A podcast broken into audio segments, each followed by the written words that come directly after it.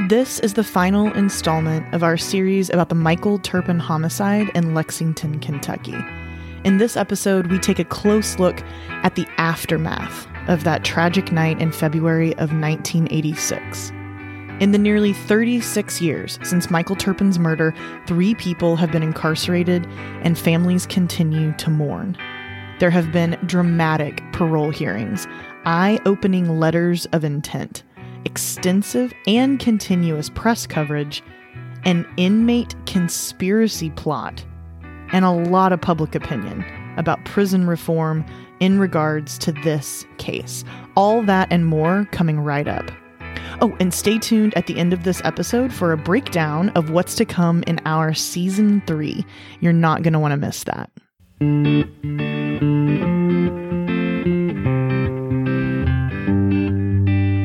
Hi, we're the Lexington Podcast. We are all things Lexington, Kentucky. History, true crime, current events, and local recommendations.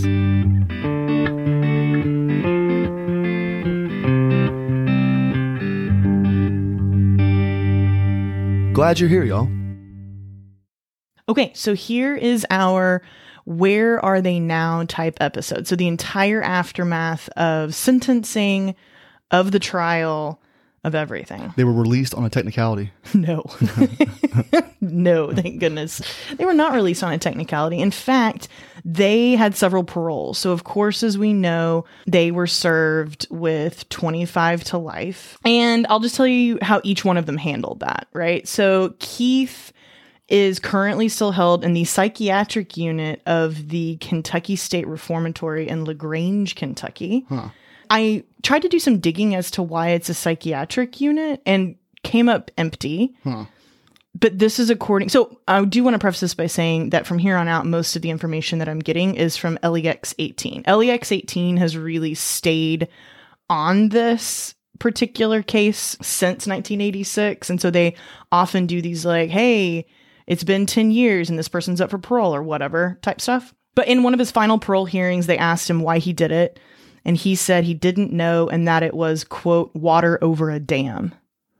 Water over a dam. Correct. So then I looked that up as like an idiom. It's obviously a saying. And according to the Googles, it basically means like something that's over and done with, especially in an unfortunate occurrence beyond recall or reconsideration. Basically, like water under the bridge. Yes, what to say? Why Yeah. is there two so similar idioms? It's weird. I think it's just a dialect type thing. So, like, some people say water over a dam. A Squirrel in the hand is worth two in the bush. like we don't need both. Strange, but that's. I would love to know why he um is placed there currently. Yeah. Did he have Did he have any history of mental illness well, besides killing someone? well, yeah, eh, but all of everything that he did. I mean, everything that he They never talked about him well. Every time you have a descriptor sentence of Keith, it's always like he's a fool, easily played. It all leads back to Elizabeth. yeah.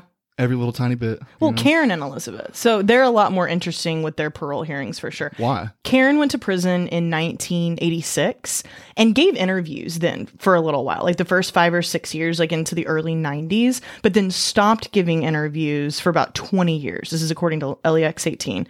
In 2011, she's denied parole. 2016, she's denied parole. She says, quote, she was sorry she didn't lay down her life for Turpin and that she's a changed woman. Her side of the story it's like um it's this kind of like lex 18 special report like where they do like a full five minute segment on this. It's called her side of the story and she had said quote be careful who your friends are is the best advice you can listen to like completely blaming elizabeth.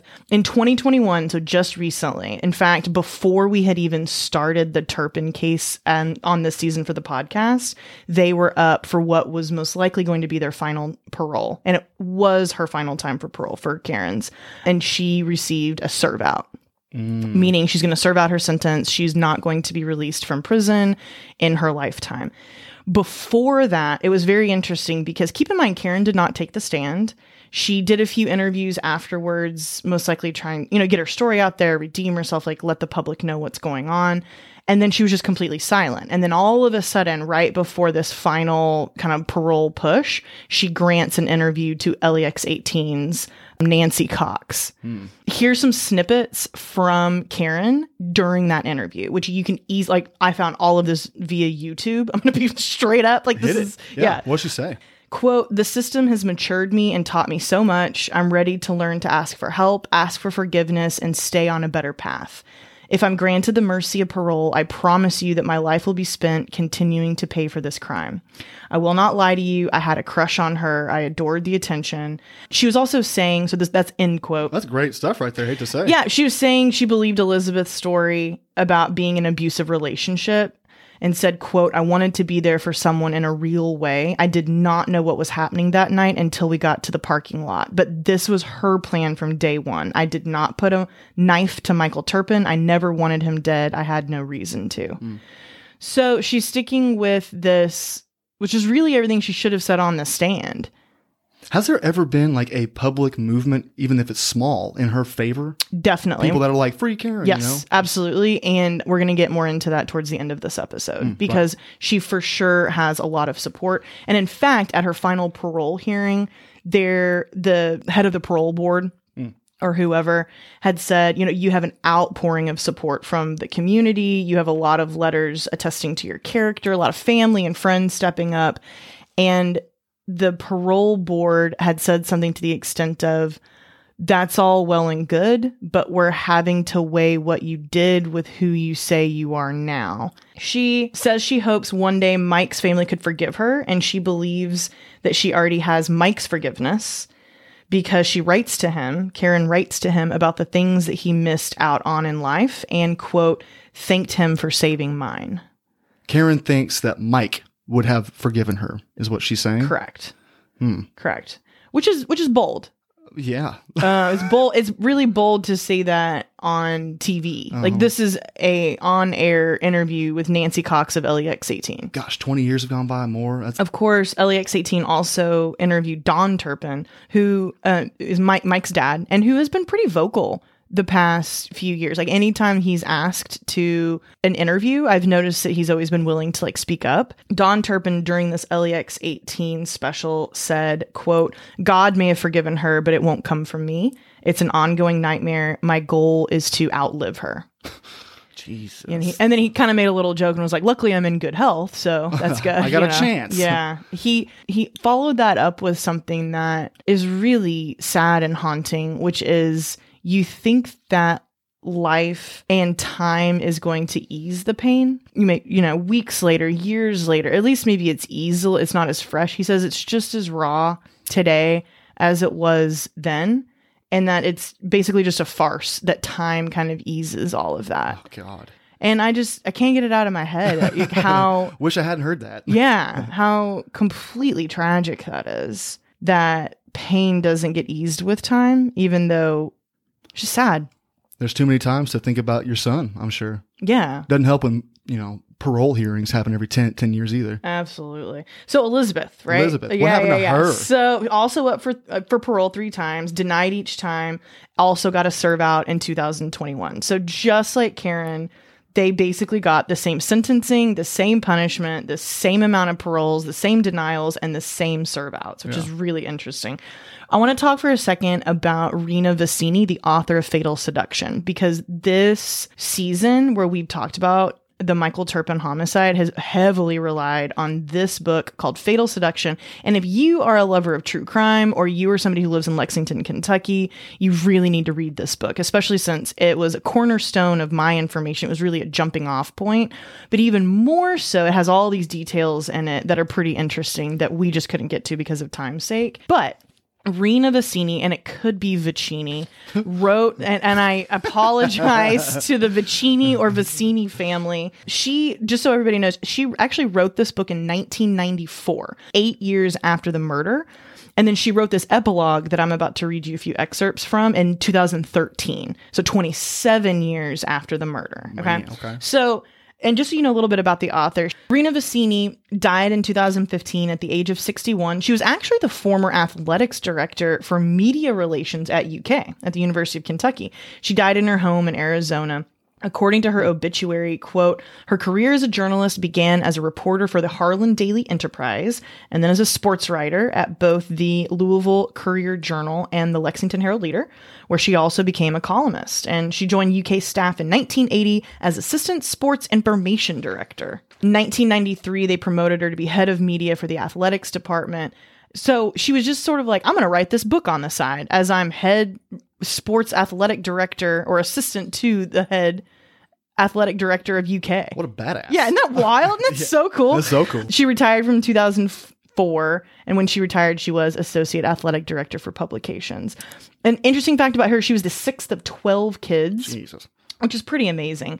And it goes without saying, if you're interested in this case at all, obviously you need to read Fatal Seduction. I will also say this as just a very amateur investigative journalist myself.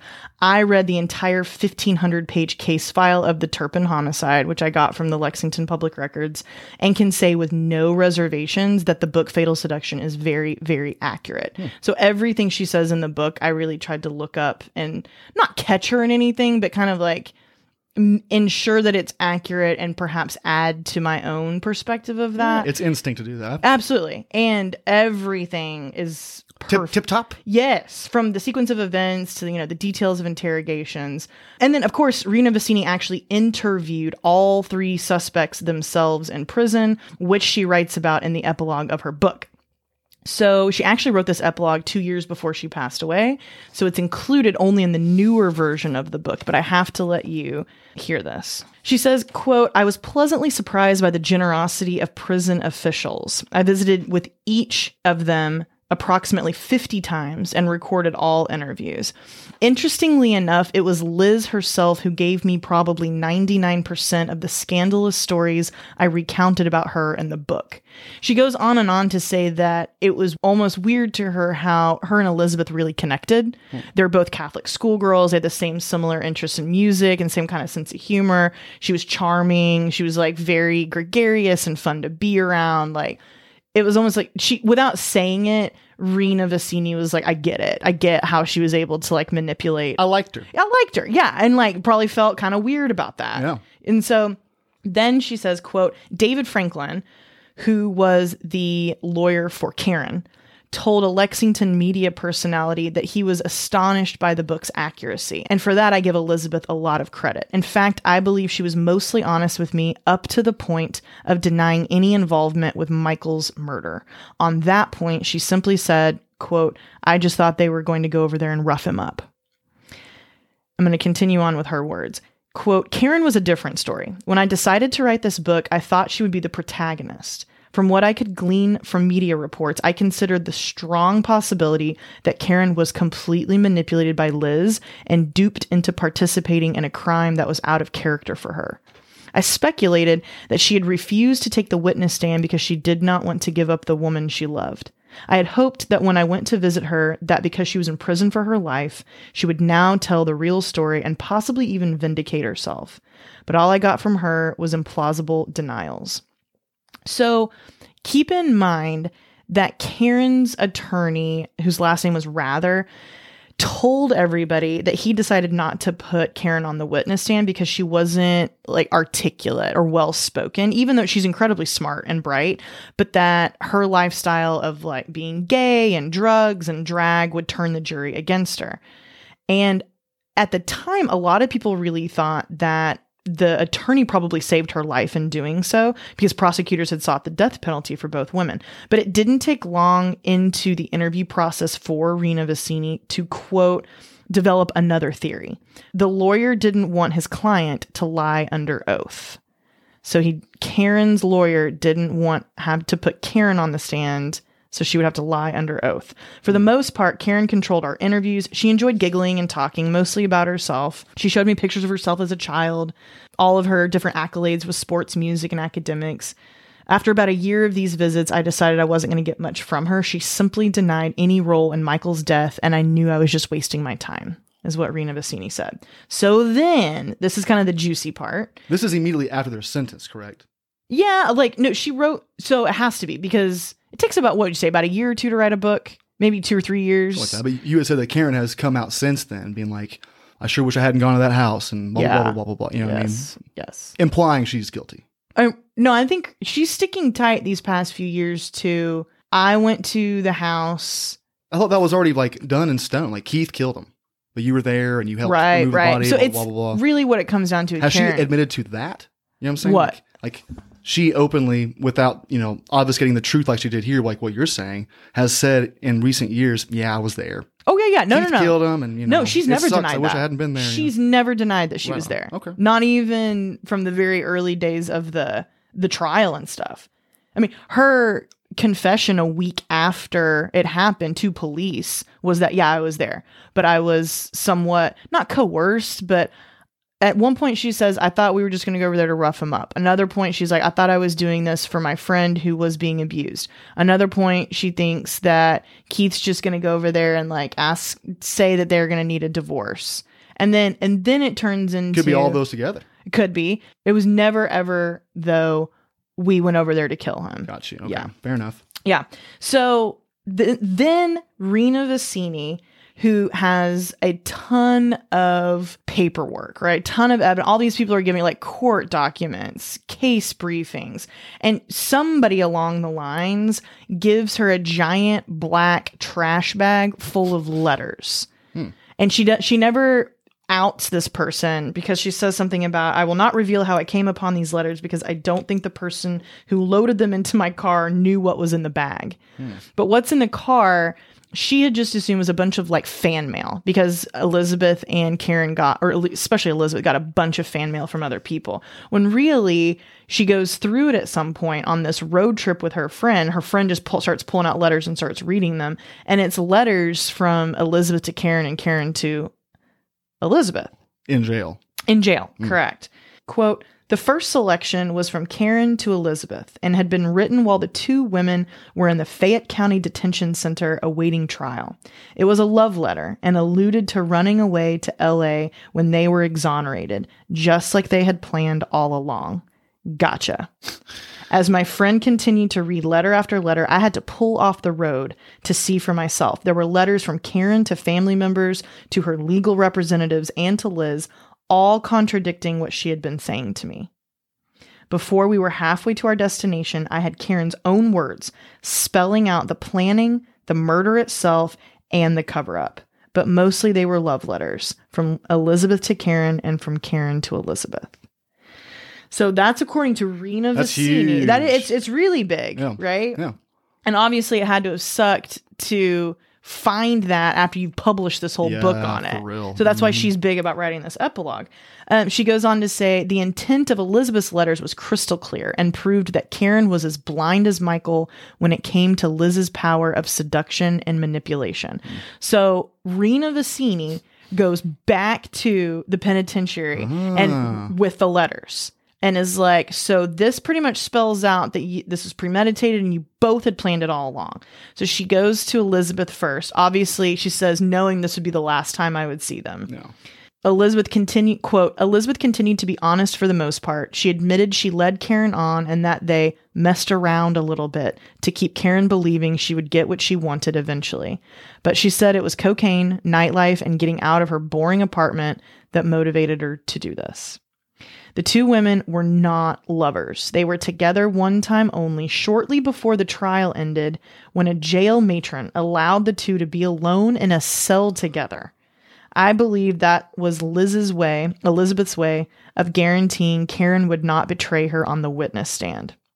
So then she goes on to mention that she believes that Elizabeth Zender is not gay at all, not that it matters whatsoever, but she married from prison a man named Robert Philip Reichel or Reichel on October 30th of 1998. Hmm. So what would that be? 10 years later ish. No, so 12. 12 years later after she's in jail. Yeah. So this guy marries her. I never got anything close to resembling the truth from Karen. She says, quote, I just don't understand how you didn't know that Keith was going to kill Mike. Outrightly says that to Karen. Karen says, We were just supposed to talk to him. But why didn't you run when Keith started stabbing him? Do you think I could outrun knives? She would answer. Well, what about the next day? Why didn't you call the police? because Keith would find me and kill me. And on and on it went. Like she wouldn't admit to anything. Rena Vicini also says that she met with Keith Bouchard only one time at the men's penitentiary. Um, he had a small Bible in his shirt pocket and could not say much except for how sorry he was and how he knew that his only salvation could come from the Lord himself. She said she wants to note that his sincerity and remorse were very convincing to me. So it's interesting, right? The whole epilogue is pretty wild. Well, it's exactly what we thought, more or less. Yeah, more or less. More or less. Elizabeth is the worst. Without her, it wouldn't have happened. Karen was duped, but she's not a fool and she's still very culpable for what she did. And Keith was the lackey Yeah. who was easily swayed. He could have met somebody else right before Elizabeth and been a priest, obviously. Or is it Keith is culpable for everything? And even if you call for someone's death and you don't do it, then maybe you shouldn't be in prison the rest of your entire life. I remember you and I having a conversation a really long time ago. Like you were probably late teens, which would have made me early 20s. What was it about? It was about like Charles Manson. Hmm. And I think we even talked to Fran Root about this. We were like, how truly, how culpable is someone like Manson Who never killed anybody? who just had influence Yeah. but didn't actually go through? And back then, in our younger years, I would have probably argued like a dumbass, like, he doesn't deserve anything. You're only really guilty if you're the one wielding a knife. But really, no, like there's leaders and there's followers in this world, and it took a leader and a follower to do the Manson murders. It certainly took a leader and a couple of followers for the Michael Turpin murder. So in in every single part had like everybody played a role, and at the end of the day, those roles were equal. In my older years, that is my opinion now, is that if you played a part in it and it came to fruition, you are responsible for that. Well, where do you draw the line? Not to make it a debate. No, no, no. I'm where do I'm, you draw I'm willing line? to debate with you. What What do you mean draw the line? Like, what if some kids like, I hate my parents to his friend. I just wish they'd die. You know, emotional out outburst or something like that. And then the, Oh, the, the kid goes and kills them. Like, it was very like, what if that was Elizabeth's thing? There's you can't 100% prove that she's a lunatic. Like maybe she's not all that. Like maybe her manipulations are heavy-handed more than we think and like she's not as good as she is. And she really was in the moment just saying, I hate my husband, wish he was dead.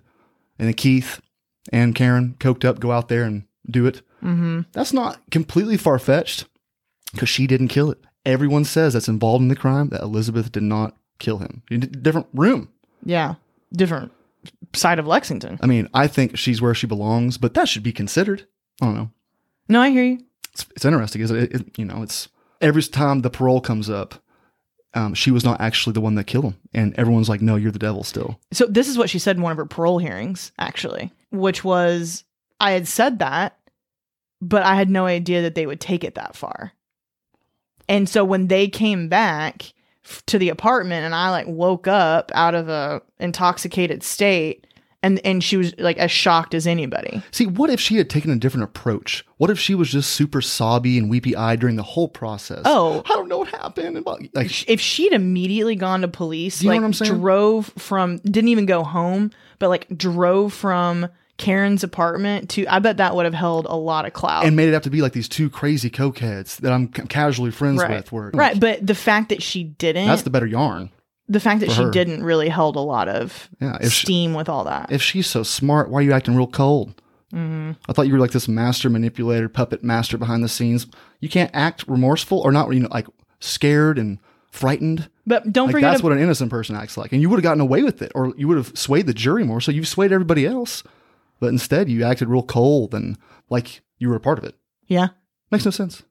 Master manipulator, please. But keep in mind too about the conversation that the Anthony guy, he was a witness on the witness stand during trial, had said that he overheard uh, Elizabeth and Karen saying in the back seat of a car, like really discussing intently the insurance policy, discussing we should just bump him off.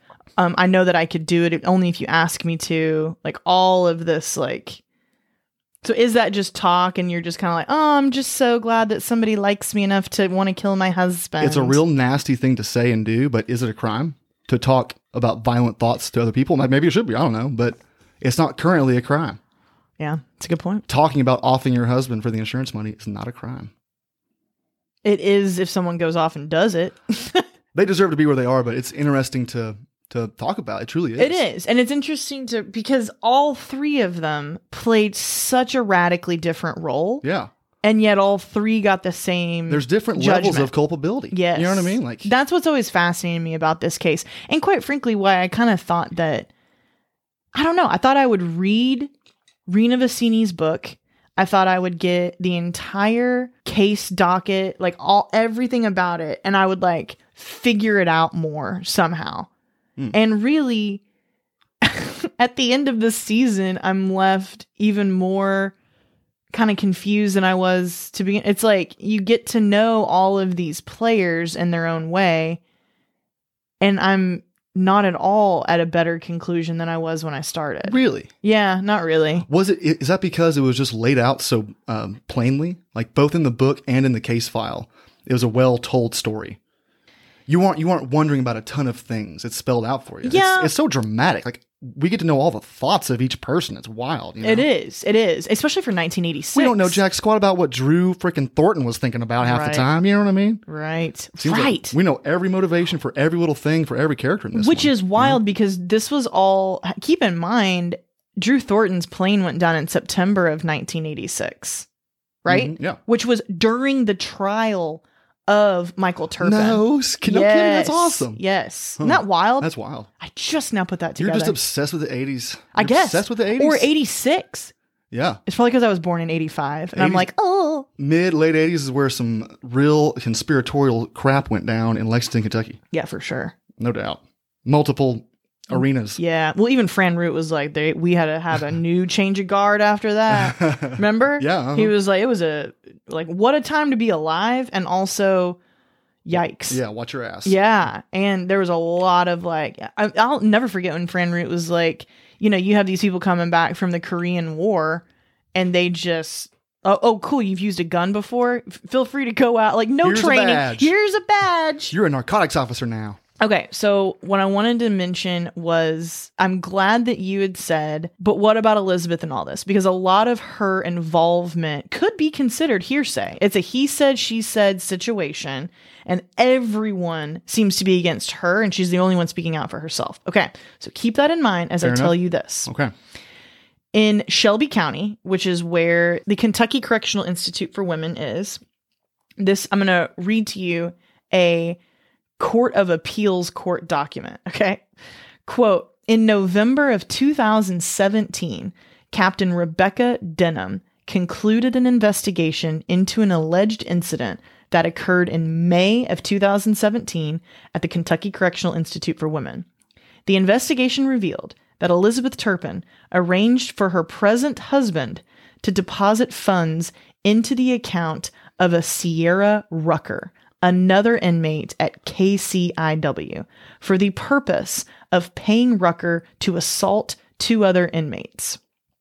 As part of the investigation, Captain Denham confidentially interviewed between three and 10 inmates who gave consistent statements regarding the incident. Turpin was charged under Kentucky Corrections policies and procedures the offense of physical action against another inmate if three or more inmates are involved. So it was cons- it was a charge that was considered um, or categorized as a major violation. Yeah, she sounds reformed, huh? This is parole's looking good. is for her, huh? 2017. It was five years ago. so dumb, and it was right before she would have been up for her final chance for parole. Idiot. Turpin unconvinced. So this is quote. Turpin unconvincingly argues the statements. So so at her hearing for this, because even as a as an inmate, you get like charged and there's hearings and stuff, hmm. and you can hire a lawyer, I guess. But they had made a big deal in this court document that she wanted to represent herself. So she Turpin unconvincingly argues the statements were unreliable, but she did not offer any witnesses or evidence to refute the statements made by various inmates. Under palpable error review, we discern no manifest injustice. Like they don't they don't believe her. Hmm. Yeah. You're in there for killing someone through proxy. and then, you know, a few And years you before your parole, you try to kill by proxy again. You use I want to know the details behind it. Like were they after you? Maybe, yeah, maybe you she was- felt like you were I'm sure that's what she said. Right. She's threatened. Again, it's all hearsay. Like we'll never know. yeah. We'll never truly know the extent of her manipulation. This is a terrible thing to say, but Say it. and I apologize to anyone listening that might take offense, but I wonder what the family of Michael Turpin feels about how her name is Turpin. Yeah, for real. If only she would just. I, if I was them, I'd be like, "You're taking your other name again. You're not a Turpin, turd." Yeah. You know what Yeah, I mean? yeah, yeah. yeah. Every time in the paper, Turpin, Turpin, Elizabeth Turpin, Turpin, Turpin, Right. Turpin. It's like oh, that would piss me off. if I was in the I, Turpin family. you know what? It kind of pisses me off reading it sometimes too. I've thought about it myself. They were they were married less than a year. I know. Less than a year. Yeah. And and now she's remarried to this other guy, this Reichel or Reichel guy. So is that her legal name now? No, it still says Turpin. Huh. And even in this court document, then keep in mind she's been married to this other guy since 1996, and this happened in 2017. Over 20 years she's been married to this other guy, but she still has the last name Turpin. Well, what gives? Is, is that a media thing, or is that her intentionally being like, "No, I'm gonna, I'm keeping the name Turpin"? Who knows? Who knows? I would, I'm, I would be fascinated to find out that answer. Seriously, did she choose to do that? Does this change your opinion of her involvement in the in Michael Turpin's murder? The fact that she did this in prison, or no? Um, absolutely. No, no. I already thought she was guilty. Okay, Yeah. So adding fuel to the fire, baby. yeah. She's guilty. Extra. Okay, I want to talk about be I want to talk about the parole process and I want to talk about being in prison in Kentucky and what we're what we're trying to accomplish with that. There was a really fascinating article um, in March of last year, March 5th of 2021 and it was written by this woman. So uh, this is an article in the Herald Leader, and it's in like the opinions columns by Gay Holman. And Gay D. Holman is a retired sociology professor and author of Decades Behind Bars, a 20 year conversation with men in Americans' prisons. So she's prison educational programmer, ta- and she really helps ex offenders reenter society and stuff. So she wrote this, and it was published in the Herald Leader March 5th, 2021. It's titled Karen Brown Case We Need to Rethink Prison and Parole System. Quote, why do we lock people up in Kentucky? Do we want the offenders punished, rehabilitated, or are they used as lessons to others? We need to decide. Our justice system should be built around our conclusions. The recent decision about Karen Brown, an accessory in the highly publicized Turpin murder case from 1986, is a textbook example of what is wrong with our system.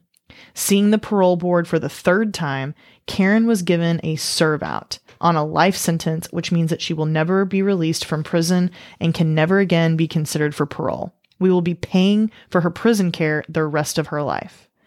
Karen has been incarcerated for 34 years. She worked for me years ago as my clerk in the college program at Kentucky Correctional Institute for Women. As years passed, Karen labored long over her education, working her way through correspondence courses to a graduate degree in Christian counseling. She purposefully found meaningful prison jobs over the years that made a difference. She built an excellent institutional record. Her Christian commitment is deep. She approached the parole board with a packet thick with her accomplishments and stacks of letters attesting to her rehabilitation that supported her release. She had offers for meaningful employment, a reentry group to help her.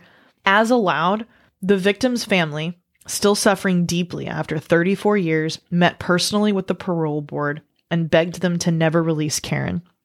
They contacted the newspaper and TV stations who publicized the case, but who made no attempt to interview Karen or her supporters. The parole board member interviewing Karen at the hearing commented on her accomplishments and unusual amount of support, but said the hurt she caused outweighed her accomplishments. In other words, in the mind of the parole board, the purpose of incarceration was punishment, not rehabilitation. And there is the rub. The parole board is mandated to consider objective issues of rehabilitation and the safety of society in making their decision. Their only consideration with Karen was seriousness of the crime, a condition that can never be changed. As a sociologist, I conducted a study of 50 inmates over a 20 year period. In that group were a large number of men who had taken multiple lives. Since then, many have been released, demonstrating their changed lives. They are in our communities, doing well, working, owning homes, paying taxes. The ones remaining in prison today, after decades of confinement are those who have victims actively arguing against their release. I do not want to negate the pain of the victims, but neither do I want to pay for their lingering anger. If Karen lives another 30 years, we will have paid the equivalent of nearly $2 million in today's money to keep her locked up. Kentucky citizens are paying these extraordinary bills without fully understanding the complex issues of parole that involve politics, power, and fear. The governor needs to appoint a group of administrators, citizens, politicians, and ex offenders. The discussion should be wide ranging and public. It is too late for Karen Brown, but we must take a new look at Kentucky's parole and prison practices through legal, moral, and monetary lenses. It affects us all.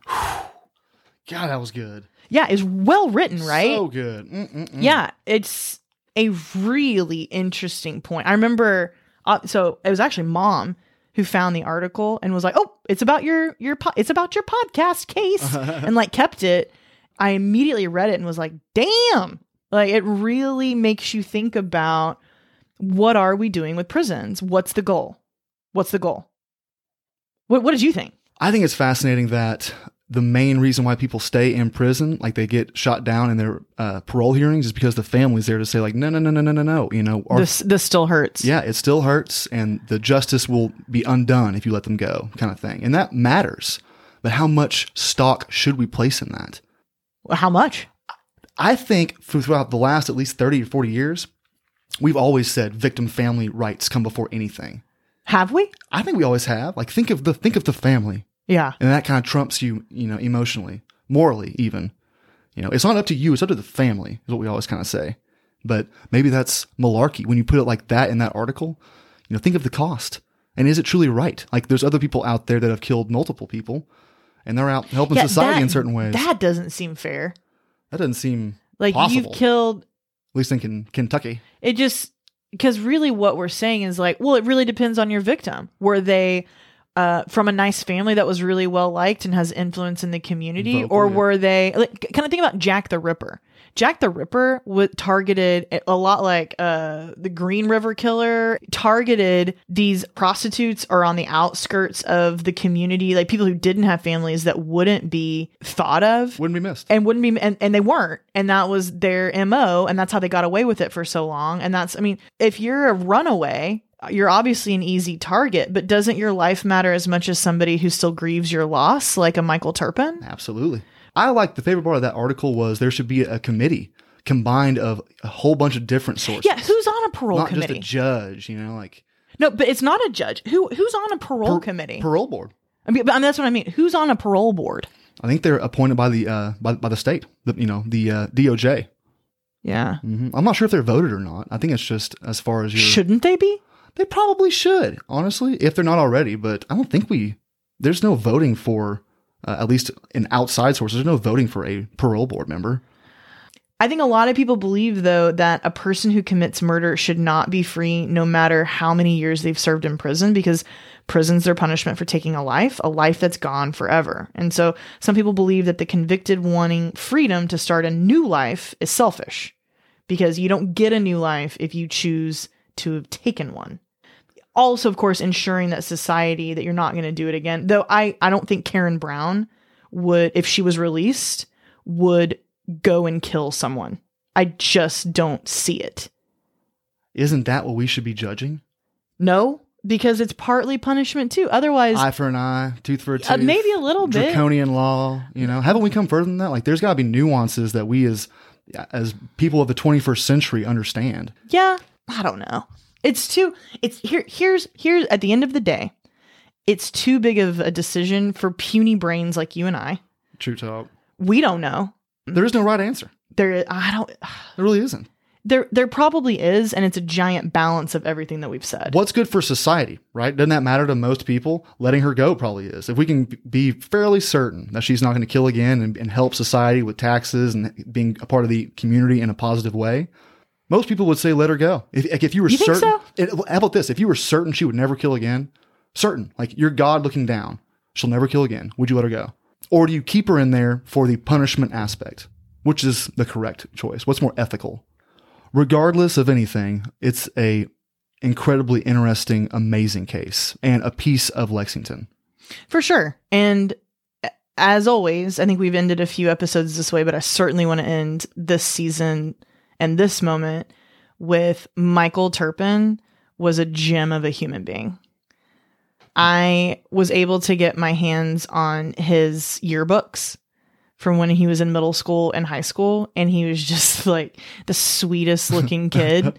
And the and I mean this in the sweetest kindest way possible like the cutest little band nerd Oh, you've ever seen in your life. And every single person including the three perpetrators themselves have never said anything bad about he was just s- such a great guy proof is in the pudding. yeah yeah You had me at band nerd. I know yeah that's who you marry you I know. marry a band Nerd. I've never met a band nerd I didn't like. same Period. same They just they just come super nice. our hearts go out to the Turpin family. And if by some weird chance you ever hear our silly little podcasts, just know that we love you, we're with you.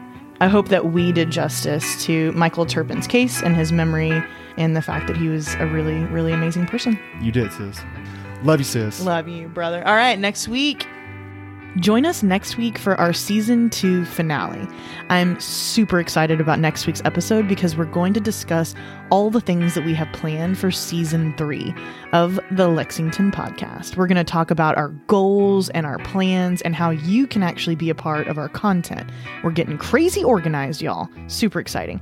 We will officially announce the new Lexington true crime case for season three, and this is one that you most likely have not heard of. It's a bit more off the beaten path and it's not as widely publicized as the other two that we've covered. We'll also give you a rundown of all the different segments that we have planned for next season as well. Of course, we'll keep our classics like Out and About, where we give you local recommendations of places that we love, and Lex History, where we chat the always fascinating history of Lexington. But we'll have some new stuff heading your way too, including some movie reviews Johnny fought hard for upcoming interviews, and a website in the works. All this and so, so much more next week on the Lexington Podcast. See you then. The Lexington Podcast is produced by Erica Fries and Jonathan O'Hare in association with Fries Media. Original music by Jonathan O'Hare. Credit and special thanks to all our sources this week, including Rena Vassini, author of Fatal Seduction, LEX 18, Fayette County Court Records, Gail D. Holman, and the Lexington Herald Leader. As always, feel free to email us anytime at lexingtonpodcast at gmail.com or catch us on Instagram. We are Lexington Podcast on Instagram as well, and we always answer your messages there too, especially if you have a great idea for a story or a segment. If you'd like to leave us a review on whatever podcast platform you're listening on, we'd be so grateful. Kind reviews seriously mean the world to us and mean that we're able to grow and reach a larger audience. Have a great week, and thanks so much for joining us.